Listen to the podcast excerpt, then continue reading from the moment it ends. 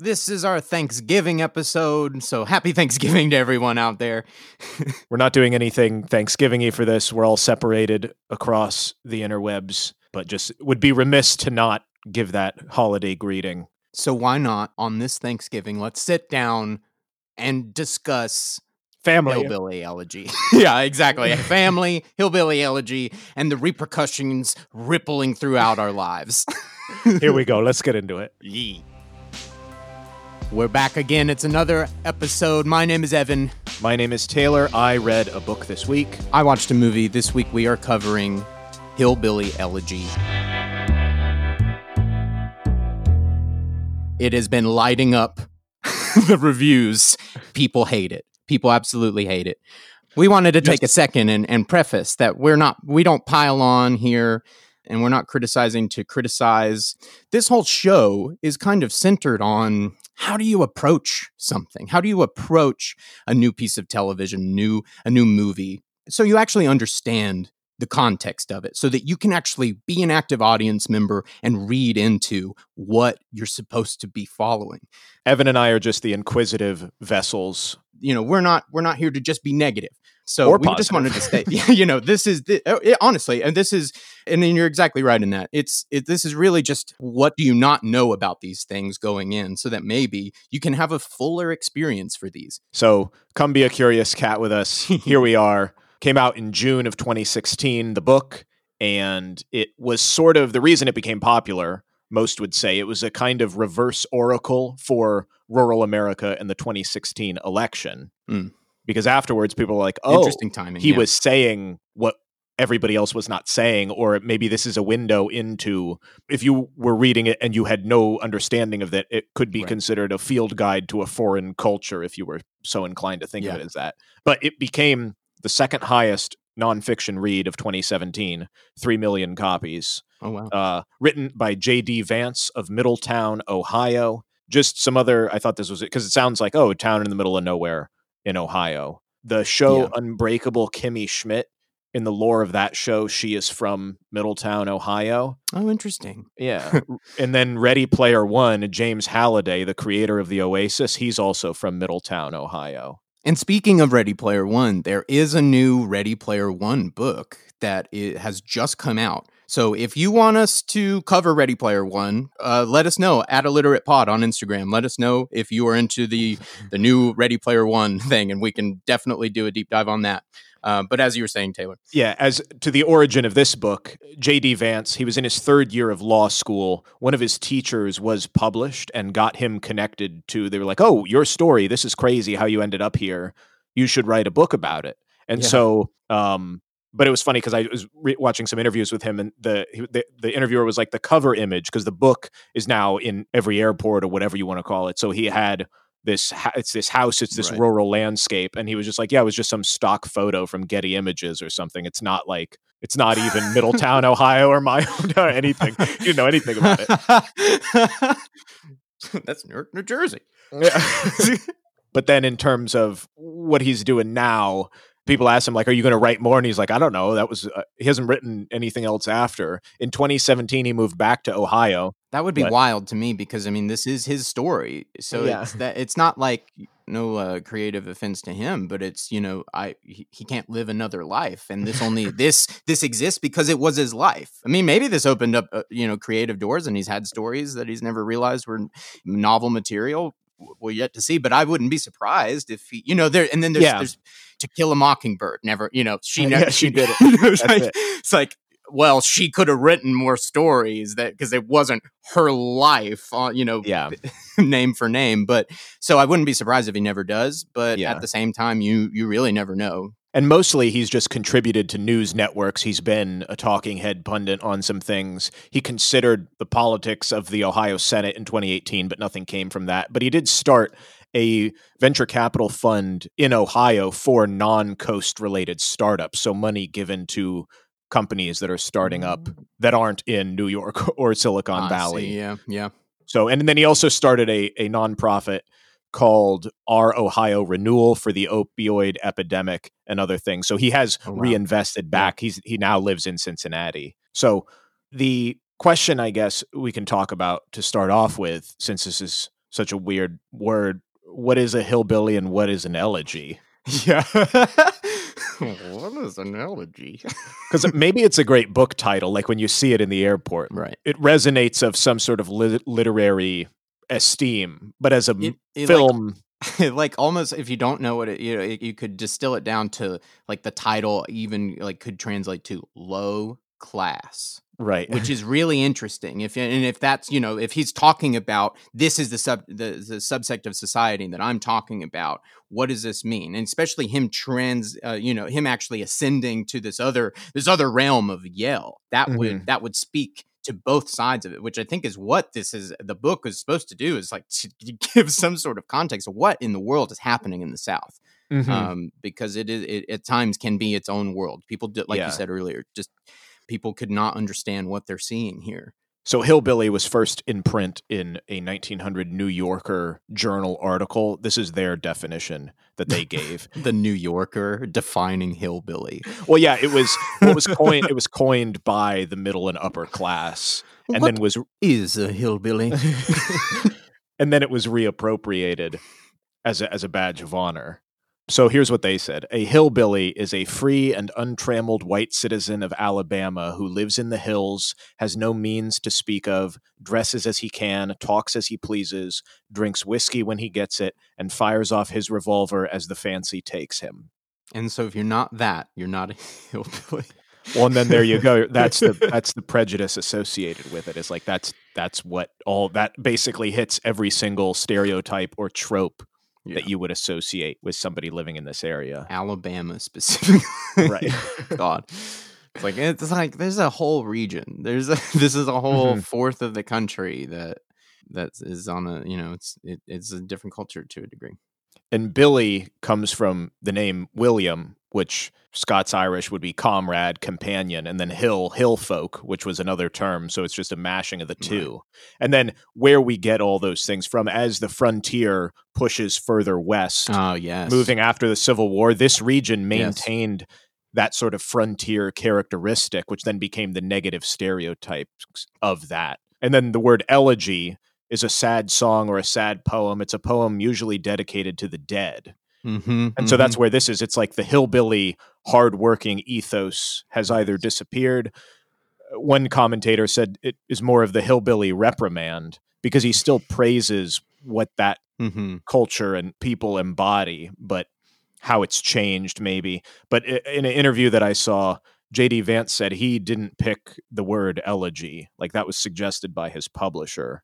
He's like, I wouldn't Oh. I wouldn't use that word. So it's kind of Interesting. that even he was like, Yeah, that's not something that I Hmm. necessarily was championing as the Yeah. title of this piece. Yeah. But then he said once I once I knew what it meant and all that stuff. you know it, it, it, it certainly works. I, I it definitely does take something from it to know that it's that it's not his title.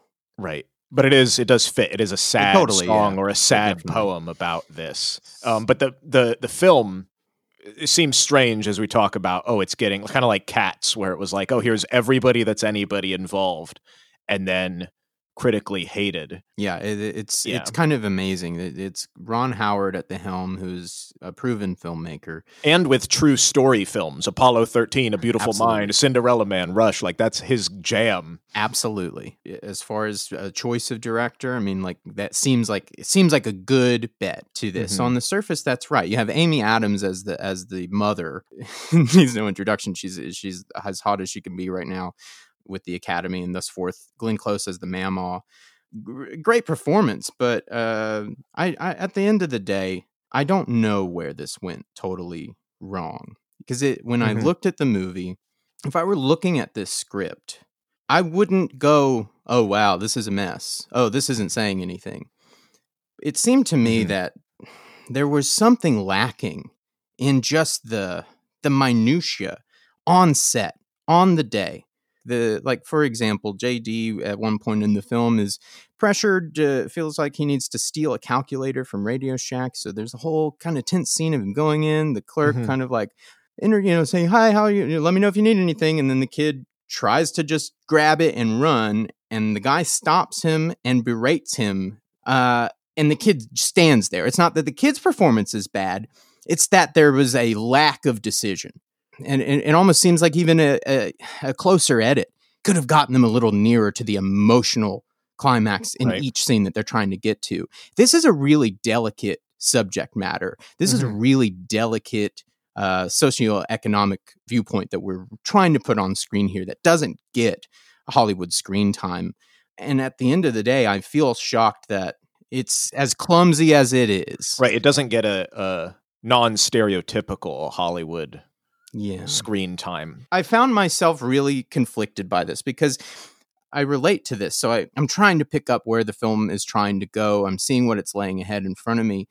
But it takes a real person really getting in there, the director getting in there and feeling it, feeling it for every character. And I Yeah. feel like that was lacking somehow. Well, and here. maybe And I- as we talk about the book, we'll see where some of those Yeah. pieces don't quite line up.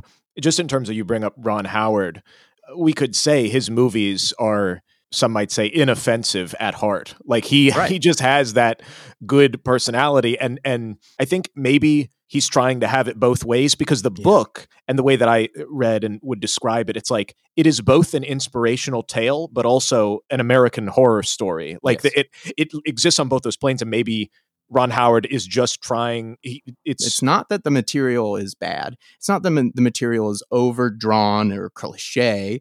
Uh, it's that I don't know where the focus was on set. I don't know where the focus was in the edit.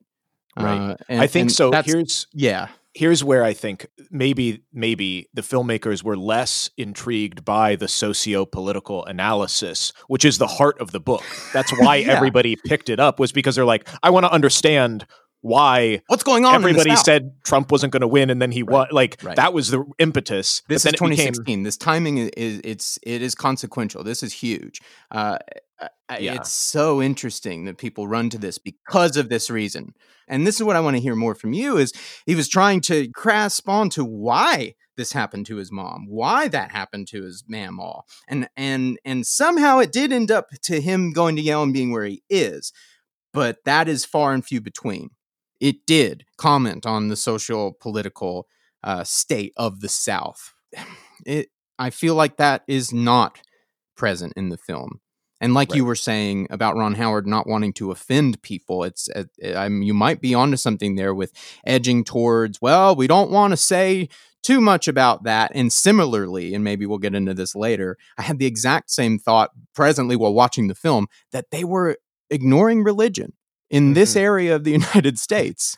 Uh, Yeah. as like uh, it was, uh, it doesn't come up in the film. Naturally, it just doesn't come up in the film. That's a very specific choice when you're talking about the Southern United States, right. and you want to talk part it's of people's hillbilly lives. elegy, and you and you really want to talk about what these people are facing, what's happening to these people, why this. It's just you matched up where you don't want to offend anybody, so you focus in on the intimacy of the moment Mhm.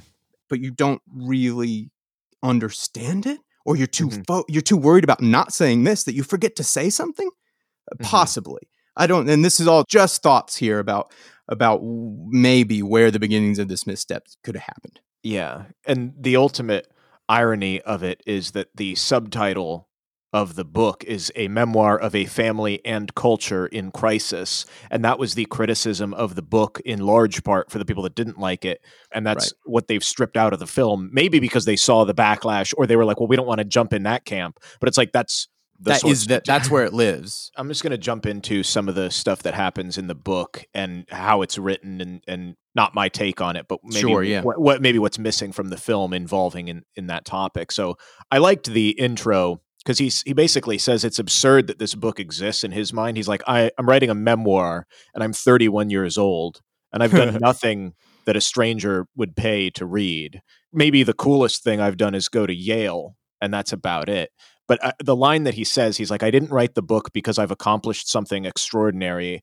I've achieved something quite ordinary, but not for where he's from, Yeah. basically. And so I thought that that was where it comes from, whether or not that holds up over the whole purpose of the book. Yeah. That sentiment holds true, but just like that's the intention going in is, hey, that this is my life. says hey your story is crazy you should write a book because it's Yeah. wild that you ended up here well Yeah. that's kind of the point is it's wild that you ended up here but there's a there's a lot of people that don't end up there because of these types of things happening to their families to Mhm. them to their mothers to their fathers to their grandparents this this gives you an insight of what maybe is happening inside the minds of these children going to these public schools mm-hmm. who might you know they might act out in class they might do wild crazy things it's, do we understand them do we under, or do they just have an attitude and that's just yeah. the way they are and they're bad egg you know and like we said the the that's the criticism because maybe you can't do the two things in a memoir like this or just right. being 31 years old because it's like it's about a kid pulling himself out of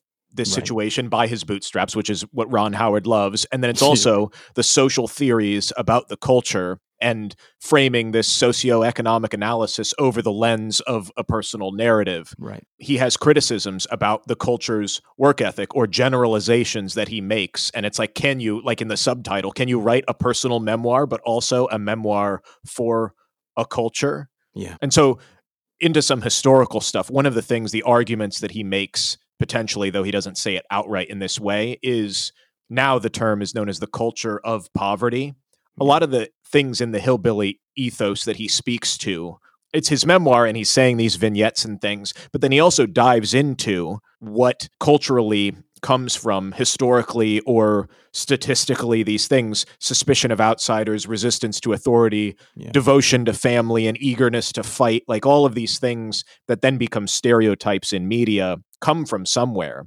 right and so right. he incorporates that into his memoiring narrative and it was it's very controversial because it's like the argument is very uh binary of is it the family generational values the culture of the place or is it discrimination racism the faults of a larger system uh, yes. it's like why are people poor and and i thought from reading the book this guy jd vance was kind of saying it's both he doesn't just go into like you need to just work harder but that's what a lot of people got from the book or you could get it from the book because maybe he leans more in that way than in the other way it's so easy it's so easy for people to want to point to the answer this right. is it. This or one or the it. other, and yeah. they want to be the person that said, "This is it."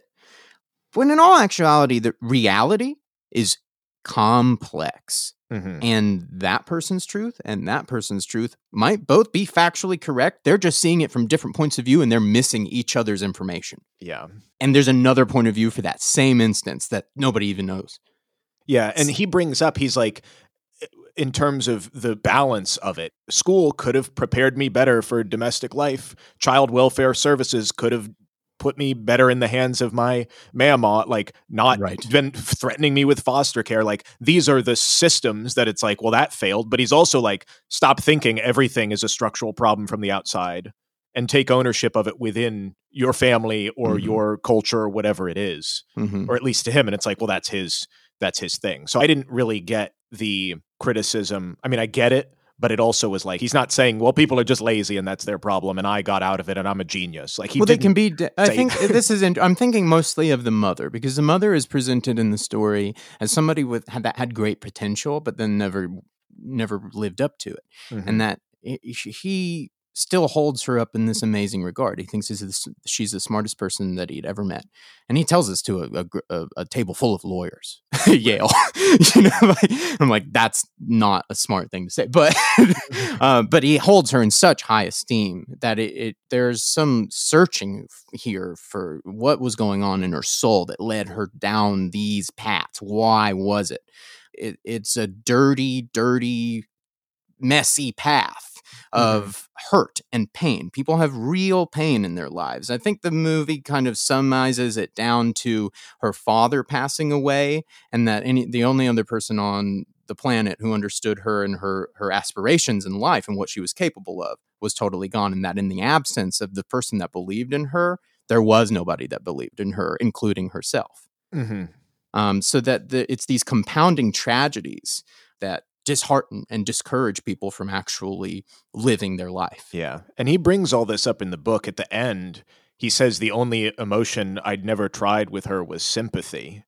Oh. And and kind of that you know the mixed it's this contradiction of this woman he's like she sat patiently with me at the hospital for days when i was sick in college and then yeah. lies a month later to extract money from me for drugs it's like there's that yeah. balance so it's where we're talking about it's like Uh, people want the one thing. He says at the end, maybe you can't fix these things, but you could put a thumb on the scale a little for people at the margins. Right, right, right and that's right. basically what the book is saying. He's like, hey, here's all the thumbs on the scale of my mamaw, the caring men that even though my mom had all of these men in and out of her lives, they were nice to me and cared for me. right. My mom taught me a love of learning. I had a protective sister, the Marines, which we'll get into. All of these things that helped me. Yeah. Um, some of them which were, you know, social services or or involved in that capacity. right. He's just saying like it was. I was so lucky that there was. n- If one of those pieces was missing, how would I? Oh my god, absolutely. yeah. I'm Um, thinking about where the where the, the the governess almost comes in in the story. I'm only remembering one moment, one key moment where where they had an altercation, the mother and, and him in the car as a child, and he runs out of the car and he Mhm. and it leads to you know mamaw and everybody being called police show up and they're putting the mom in the car in the police car and there's another officer talking now to jd who's like uh, we can get you we can get her the help she needs we just need to know what happened if Yeah. she needs this help and he suddenly just goes no i no no no no charges don't just let her go everything is fine and that's the tragedy and is that at, at you know 12 13 years old he can't see what really is happening in that moment what that officer means maybe doesn't mean but the larger opportunity at stake here and it's the only point in which the film that i feel like the actual the system comes into play and asks it, does any is is there anything to see here and Yeah. He jd himself says no let her go. I don't know. I, it, it, And it's- maybe- for maybe it to be the only moment of the film where the system steps in and says hey do we need to do something here?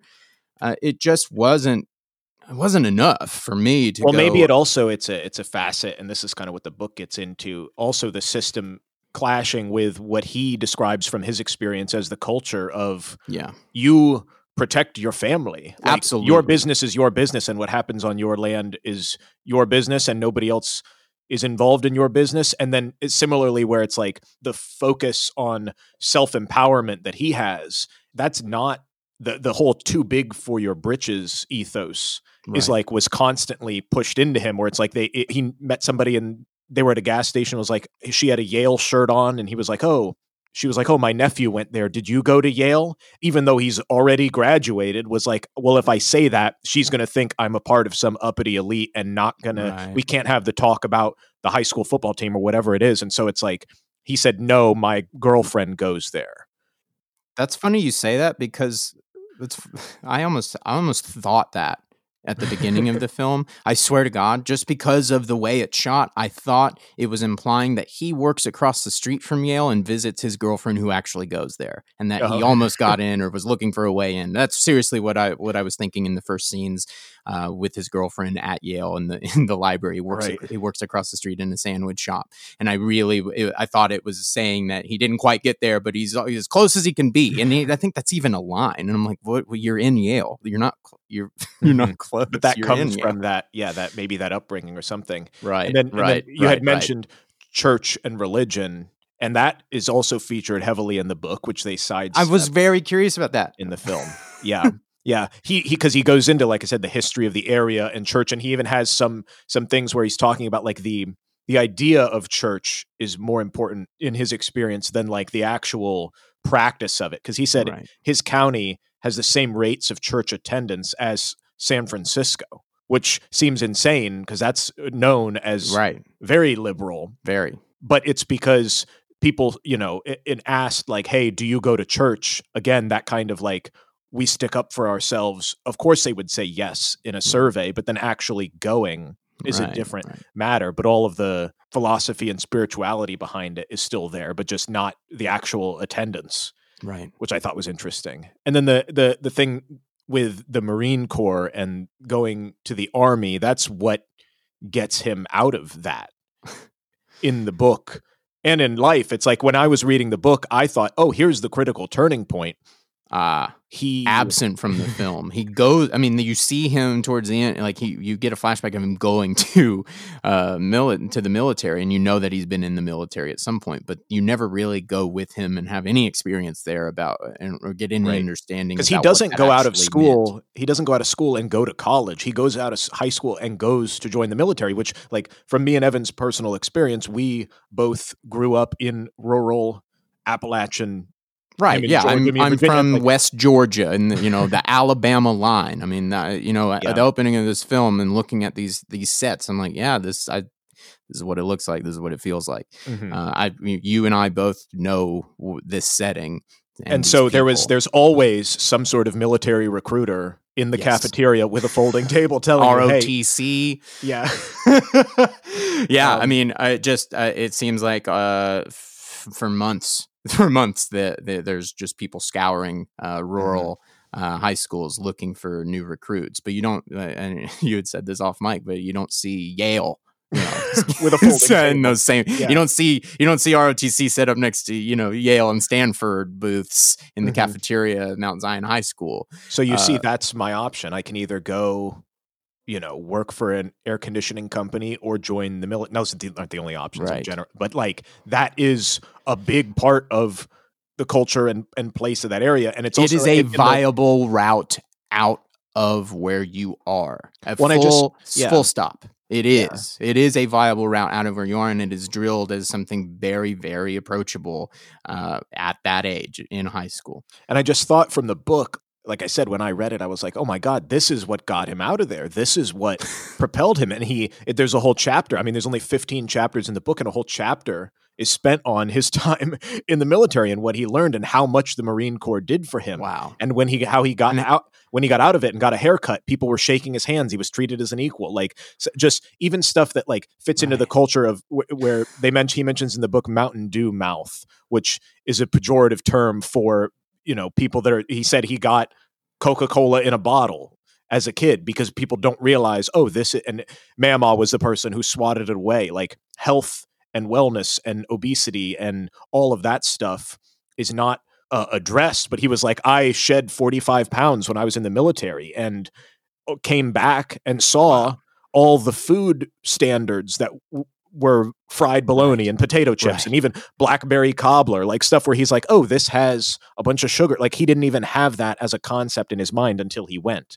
Right. Because he was saying It the was thing just that I- existing in the culture. He Yeah. went out and actually gained some context, went back and, and, and understood why and how, and then what it took to get him where he is. Mhm. that's that's really uh that's really amazing that they've wholeheartedly cut that out of the film because it would seem Yeah. to contextualize almost everything you would he he had been through up until that point. Well, and he had even said, like, the Marine Corps, the thing that they do well is they assume the ignorance of everyone.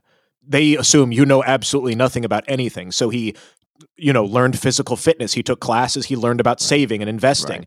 They had to have personal hygiene. Like, they, oh, there are all these rules. There was a older Marine that supervised when he bought his first car and told him to buy, go check another bank for a different loan. Like all this stuff that he had no idea at all.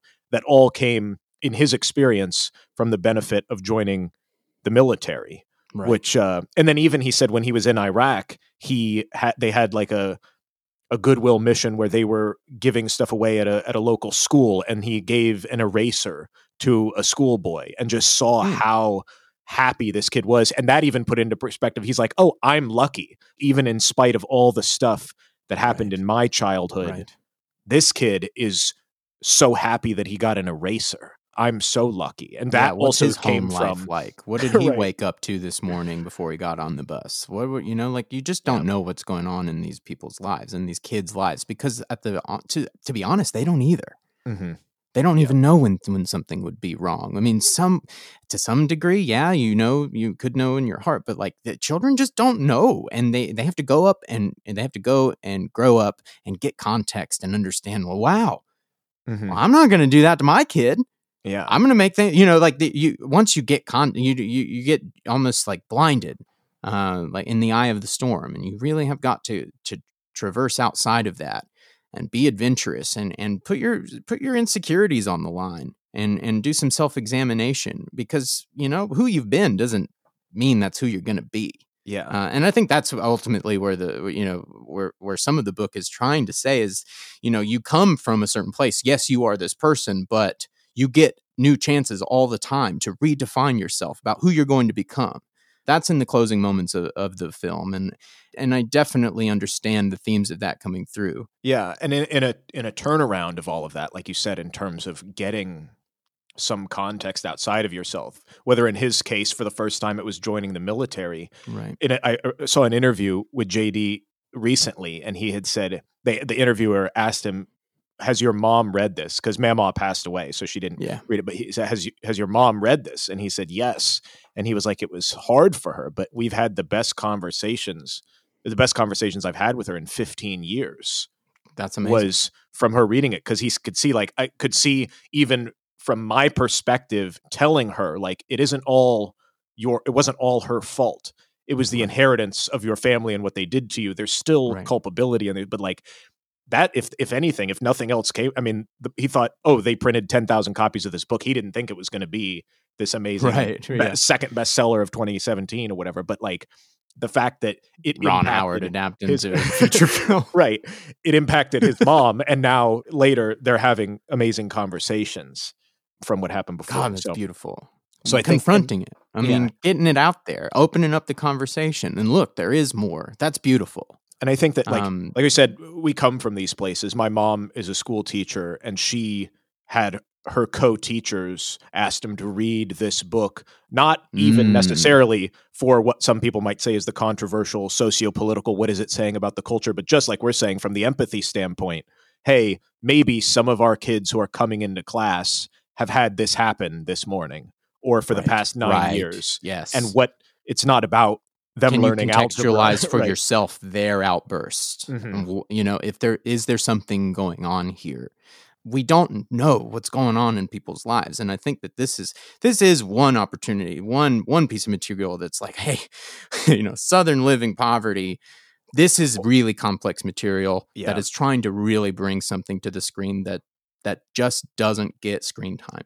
Um, and it deals with huge topics that can be offensive. You're dealing with politics here. You're dealing with healthcare. You're dealing with drugs. You're dealing with with um, you know where Culture. government funds go. You're doing a whole culture. You know, if you if they went into the religion, which I think they should, you know, all, if if they had unflinchingly uh, uh, assaulted all of these issues, I don't know if it's I don't know if that fits into two and a half hours. You know, like uh, so Yeah. at some point, filmmakers have to make decisions of what, what this story is and what this movie can be, and you have to do the best you can of of what really gets you there.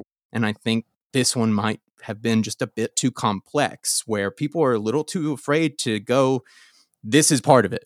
Yeah, and the That is book part of is it's it's a nonfiction memoir of a whole person's life interwoven with essayic Right. vignettes of history and culture and statistics and like how can that you can it's it, yeah maybe it was too much to bear so I, and I want to say it's not it's not the worst movie of 2020. it's not. There's piling on here, and, and uh, that's just unnecessary because it doesn't help, and it doesn't help un- us understand what this movie was trying to say, where it went wrong, and how maybe we can get those ideas on the screen uh, next time. And so I did, if you wanted to find more to this, there was a book that came out in 2019 called Appalachian Reckoning A Region Responds to Hillbilly Elegy. So, oh, nonfiction again, but it's Oh, over 40 pieces of scholarship, prose, poetry, photography, essays, Ooh, creative work. If you're like, well, this isn't my experience living there, or my family didn't have problems with drugs, but this, and or you, you know, if the film or the book left a sour taste I in your mouth, and you want more nuance or Yeah. more context, there is such things out there that exist. Um, I, I think I wanted I was trying I mean I, I genuinely wanted like the movie so much because like we said we come from these areas and I saw so much of myself on the screen. mhm. I saw so much of my family on the screen. And and it's not for a lack of trying. This isn't like they just went out and lazily just tried to, you know, oh yeah, we we can do this. I think they were intimidated by this material. I and And and, rightfully back, so. Yeah. If you're intrigued, definitely check it out or read the book because there is something there for everyone, whether or not you agree with the Right. guy's personal political views or the way that he represents people. It's still worth understanding. It's a big it. it's a discussion and I think it's a discussion worth getting in on. Uh, and the movie just doesn't do it. Um, Uh, unfortunately enough, it could you know uh, check it out. It's not, and again, it's not the worst movie of 2020, but there's there's a lot going on here, man. Uh, yeah. And it's going to take another another stab at this to try to get to the soul of what's happening. Yeah. Hope you guys enjoyed this. Thank you so much, Taylor. This was incredible. Uh, reach out to us at Illiterate Pod on Instagram. Let us know what you're reading. Let us know what you're watching. We do everything, anything, classics, new stuff. So uh, we love to hear from you guys, and we will catch you next week.